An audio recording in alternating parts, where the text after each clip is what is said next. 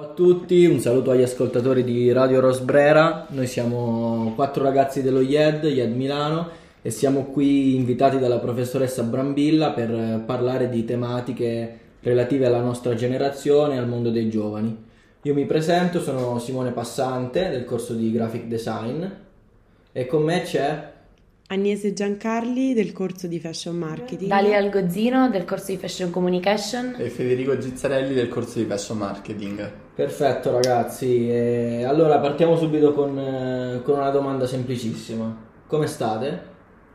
Beh, oddio, è una bella domanda perché non è assolutamente scontata, ultimamente tendiamo a eh, chiedercelo poco e allora io personalmente mi sento bene perché diciamo che a 20 anni si capisce il vero valore di ciò che si ha e delle opportunità che appunto si, che la vita ci mette davanti, però dall'altra parte posso dire anche di sentirmi un po' oppressa in questo contesto dai vari impegni, dalle responsabilità e comunque da tutte le varie dinamiche sociali che si affrontano a 20 anni che possono essere... Allora io personalmente dai bene tralasciando ovviamente tutti gli impegni legati all'università che siamo tutti e quattro alunni di terzo anno, quindi quest'anno ci dirigeremo verso quella che è la nostra opera conclusiva, ovvero la tesi, la laurea.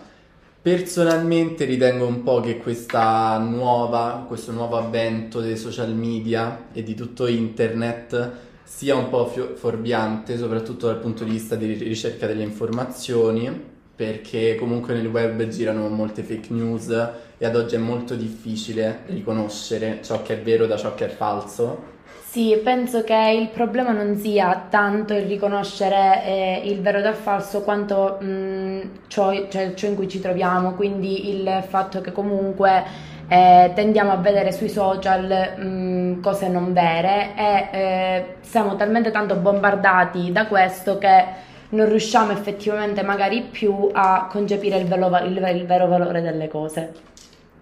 Esattamente, io sono d'accordo tra l'altro con questa cosa. Eh, penso ad esempio noi social spesso ci mettono davanti a persone, cioè abbiamo sempre davanti uno che ce l'ha fatta, uno che sta facendo qualcosa meglio di noi, ci sentiamo sempre indietro, sempre in ritardo rispetto a, a tutto quello che vediamo, tutto sui social sembra estremamente bellissimo, delle vite stupende, tutti hanno il posto di lavoro che sognano e in questo modo tutti tendono a fare così, tutti tendono a mostrare il loro lato migliore e tu, e tu che sei solo a casa nel letto ti senti uno concordo, sfigato. Concordo. Ma che poi oggettivamente se lo guardiamo da fuori lo strumento è, è potentissimo, è, ci offre un sacco di possibilità, possiamo metterci in conne- ci possiamo connettere con chiunque però secondo me è molto sbagliato l'uso che ne stiamo facendo, nel senso oramai credo che abbiamo una visione collettiva su quello che sia il social, appunto come ci stava raccontando Simone, oramai è considerata una vetrina per osservare, spiare e invidiare gli altri.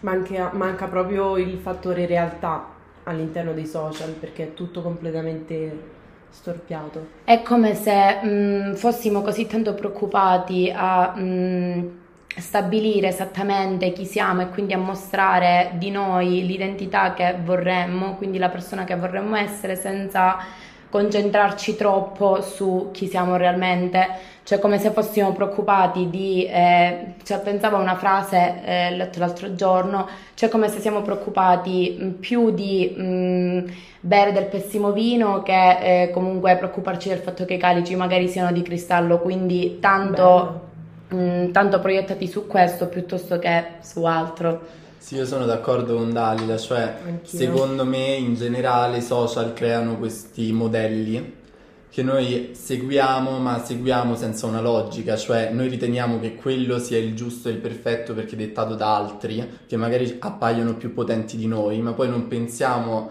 a veramente costruire quella che è la nostra identità, molto spesso infatti anche in ambito universitario, visto che comunque parliamo di questo, molte volte alunni dello IED si trovano davanti una molteplicità di argomenti che magari non sanno affrontare con la propria impronta, tralasciando una propria impronta, c'è proprio una difficoltà nell'essere se stessi ad oggi.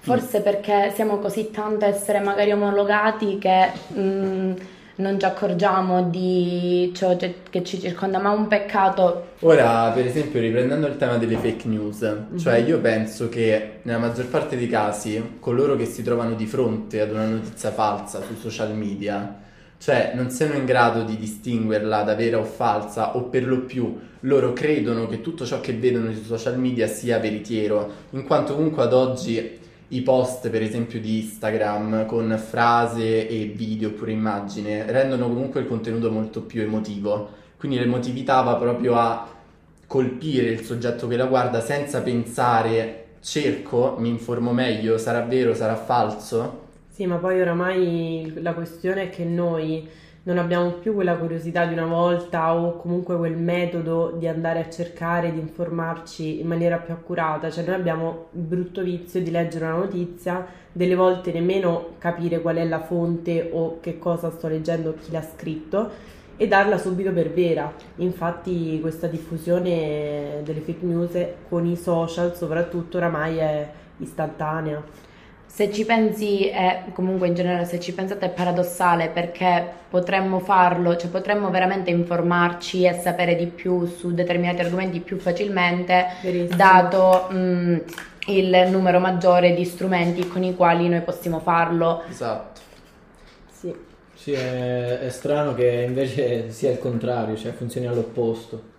Io tra l'altro, secondo me non sono, non sono troppo d'accordo perché cioè, almeno noi, credo quelli della nostra età, abbiamo più strumenti, essendo abituati eh, ad usarli i social, sappiamo riconoscere di più quando una cosa è, è falsa rispetto che è vera, rispetto a magari quelli più grandi, penso a mia mamma i, o i miei parenti. Crederebbero a qualsiasi cosa. Sì, sì, sì. L'ultima, cioè questa la sanno tutti, cioè il fatto del Papa. No, vabbè, la foto... Vabbè, que- è... esatto, ma infatti se mia madre vedesse una foto del genere, cioè lei non penserebbe subito no, è impossibile l'intelligenza artificiale perché non ha questo tema chiaro come lo è noi. Quindi lei penserebbe che, che quell'immagine sì, mm, magari il Papa ha fatto una collab con Moncler e quindi magari il Vaticano. Il Papa Trap. sì, e quindi questo strumento poi è potentissimo, raga, l'intelligenza artificiale, cioè nemmeno noi riusciamo più a stare al passo, noi comunque l'ultima generazione mh, mm, di adolescenti, diciamo, non riusciamo più a stare al passo con questo strumento, ma credo che nemmeno i creatori di questo strumento spaventa. spaventa. Mm. No, ma sono d'accordo perché, per esempio, senza, sempre riprendendo lo stesso argomento, magari su Facebook troviamo più notizie false, quindi magari immagini fuorvianti come quelle del Papa rispetto ad Instagram o TikTok, perché comunque coloro che vogliono dare voce a notizie false per un guadagno su click comunque vanno a colpire un target di persone che sicuramente differente di esatto, da quello di Instagram crede maggiormente a ciò che gli poni davanti senza effettuare una ricerca come prima diceva Simone magari noi siamo più abituati all'interno di queste zone a navigare. E infatti ricordo per esempio che io e Agnese durante una lezione avevo proprio visto uno spot di Nivea sì. che prendeva in considerazione proprio questo ovvero tutte le mamme e le figlie sono state accompagnate verso questa sala e gli è stato chiesto sostanzialmente di aprire Instagram. Durante lo scroll del, dei contenuti sono apparse tutte influencer che comunque lanciavano dei messaggi virgolettati come negativi, cioè sulla, mh, mm, sì, sull'aspetto fisico. Quindi... Ah, questa parte che parte ora sostituisce, perfetto. Quindi. Sì realizzati attraverso la voce dei propri genitori. E lì le bambine si sono rese conto proprio di quanto questi messaggi detti da qualcuno alle quali loro vogliono bene siano realmente opprimenti, cioè faticosi da gestire. Un po' come quello che sta succedendo con gli avatar eh, delle influencer star eh, venduti a meta. Sì, che poi ragazzi se ci pensate è difficile anche oramai distinguere la realtà dalla finzione, però oggettivamente non è uno strumento di cui si può parlare solamente male perché diciamo ci abbiamo utilizzato non è solo tutti, negativo esatto. non è solo negativo progetto chat GPT sì, è lo stato... usiamo spesso io mm-hmm. penso che ogni volta che posso che mi serve qualcosa oltre a cercare su Google ormai uso anche chat GPT perché è comodo è comodo è molto utile ha i suoi, insomma, i suoi alti e bassi perché devi sempre verificare. Però ti risponde in due minuti. Però mi risponde subito. Su qualsiasi cosa. Un sacco di esatto di informazioni. Adesso mi hanno detto. Non l'ho ancora provato, tra l'altro, la versione nuova. Adesso c'è la 4.0. A pagamento? A pagamento l'hanno Mhm. messo. Ma Quella cosa mi hanno cambia? detto- è, è molto più potente, c'ha molti più dati su cui, su, su cui è stata allenata. Quindi riesce a, a farti de- delle risposte molto più precise. Mi hanno detto che è spaventosa, incredibile. Immagino, ma che poi mh, la versione attuale, quella gratuita, ha una conoscenza fino al 2021, cioè fa Esatto. riferimento fino ai dati Sì, del non 2021. sa le cose sono Credo che l'ultima abbia accesso ai dati Qualsiasi. attuali, credo, sì, sì. Tipo un altro argomento interessantissimo secondo me è quello là dei filtri, cioè sostanzialmente sempre riconducibile all'intelligenza artificiale, ad oggi esistono dei filtri anche su social come Instagram che letteralmente cambiano i connotati, Sì, quindi ti fanno sembrare molto più vicino a, quel- a quei personaggi che dicevamo prima, comunque quindi che sembrano potenti, famosi, ricchi.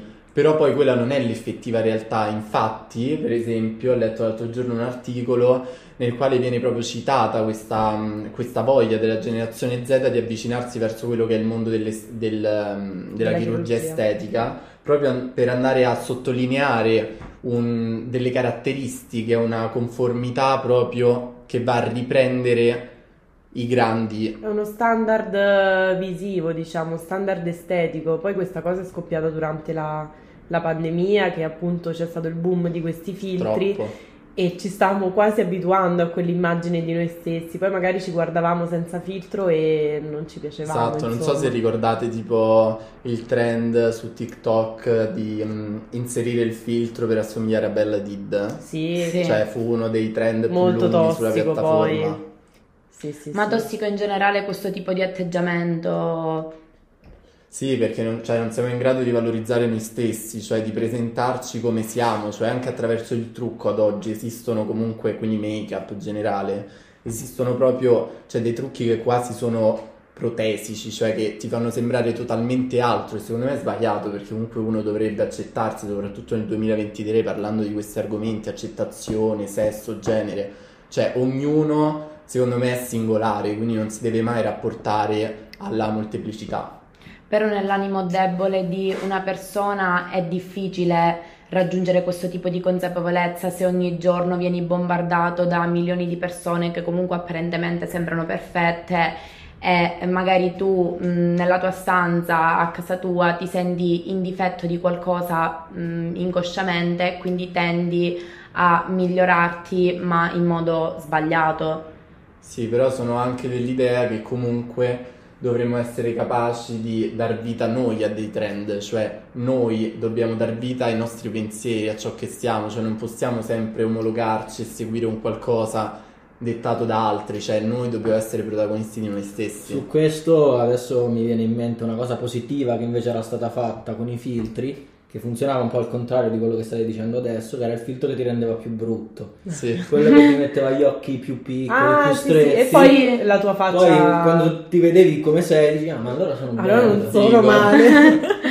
Quello era- Assolutamente. Era, era carino come Sì, ma che poi dal negativo alla fine come società riusciamo sempre a ricavarne qualcosa di, di buono, però è, è uno strumento che ci ha, ci ha proprio ucciso l'autostima, vedere queste Sì. ragazze perfette, magari anche fisici completamente modificati e quindi noi ci creiamo nella nostra testa questo standard irraggiungibile e perciò poi ne risentiamo a livello di autostima, di, Ma di da, tutto. da molti punti di vista, tra l'altro, non solo nel- nell'ambito diciamo della bellezza a livello estetico, una cosa che succede molto spesso sui social, non so se vi appaiono alcuni video, sono queste persone, quindi non dal punto di vista estetico, ma più dal punto di vista psicologico che ti condizionano, che ti fanno le diagnosi, no? Eh, come se loro fossero professionisti. Queste ti, ti dicono per esempio se tu hai questo sintomo, questo sintomo, se fai questa cosa o questa cosa, allora hai questo problema.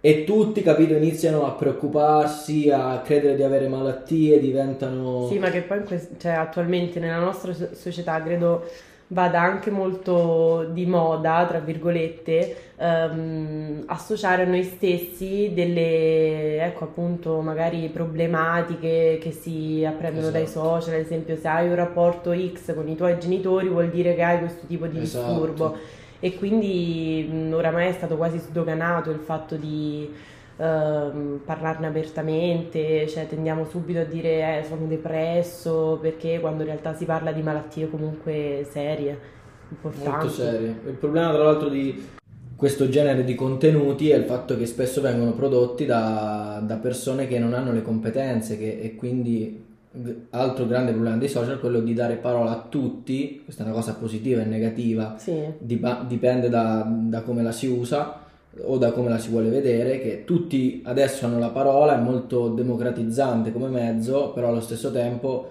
hanno la parola anche quelli che dovrebbero stare zitti. Sì, Però secondo me è tutto questione di prospettive, quindi da quale punto di vista tu guardi la cosa, perché magari sì, è vero, mh, la parola viene data a chiunque, magari anche a persone mh, sbagliate, però allo stesso tempo magari chi ha vissuto una determinata cosa, chi si è sentito in un determinato modo, magari raccontando effettivamente la sua storia in maniera genuina e senza filtri sui social, potrebbe avvicinare una serie di persone comunque un target e in generale qualcuno che si sente allo stesso modo ma che magari non ha il coraggio di dirlo ad alta voce. Sì, sostanzialmente è quello che noi YED chiamiamo com- community, cioè sostanzialmente delle persone che condividono degli stessi valori, delle stesse problematiche e si avvicinano verso un argomento o verso una pluricità di argomenti avendo e trovando coraggio in quella che è la prima persona che parla, però sostanzialmente è anche vero che molte volte coloro che parlano lo fanno solamente per avere comunque un ritorno, cioè ritorniamo sempre all'idea di click di pagamento, cioè non tutti gli influencer per esempio condividono dei messaggi perché sentiti. Un'altra cosa per esempio molto interessante è stata la lettura di questo libro chiamato hashtag ibridocene, sostanzialmente l'autore parla del punto focale, cioè della nostra era, ibridocene appunto, cioè noi secondo l'autore ci troviamo in un momento di stallo, in un momento di divisione tra quello che è il digitale e quello che è il fisico, che lui chiama figital. Quindi questa situazione in cui noi siamo veri ma siamo anche utenti, quindi andiamo a creare un avatar attraverso il quale interagiamo con quello che è il nostro mondo virtuale. Quindi l'utente crea un avatar non proprio a sua immagine e somiglianza, ma eh, secondo le caratteristiche di chi vorrebbe essere, quindi non veritiero.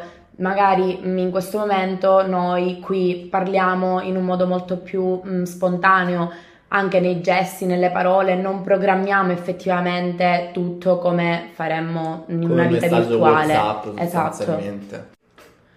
Su questo tema dell'avatar, ad esempio, io avevo letto invece un altro libro che si chiama La vita nascosta degli oggetti tecnologici, eh, in cui l'autrice Sherry Terkel eh, invece parla dal punto di vista positivo di quello che può essere l'avatar, cioè le, le possibilità che invece offre, e portava proprio dei casi concreti di ragazzi, adolescenti delle medie in America che per esempio avevano problemi di bullismo o di socializzazione, magari erano timidi, introversi e attraverso per esempio l'uso dell'avatar di un videogioco in cui creavano appunto una specie di seconda vita, imparavano appunto da- più dal videogioco che dalla loro vita e poi riuscivano ad applicare tutte le cose che facevano nel gioco e quindi i progressi che facevano lì, che magari eh, vedevano come più facili farli sul videogioco che nella vita reale, poi da quell'esperienza riuscivano a trasportarla nella, nella vita di tutti i giorni e quindi a migliorare anche da quel punto di vista. Sì, io credo che in questa dimensione digital, appunto, che è una dimensione ibrida, possiamo guardare sempre sia a un lato positivo che a un lato negativo, ma in generale tutta la nostra chiacchierata alla fine eh, ci ha permesso Sì. di capire questo. È stato veramente un piacere confrontarci, Concordo, condividere. Sì, pensieri infatti. e speriamo che questo- questa nostra chiacchierata vi sia piaciuta. Un saluto da tutti noi e grazie. Un saluto dallo YED. Ciao. Ciao. Ciao ciao!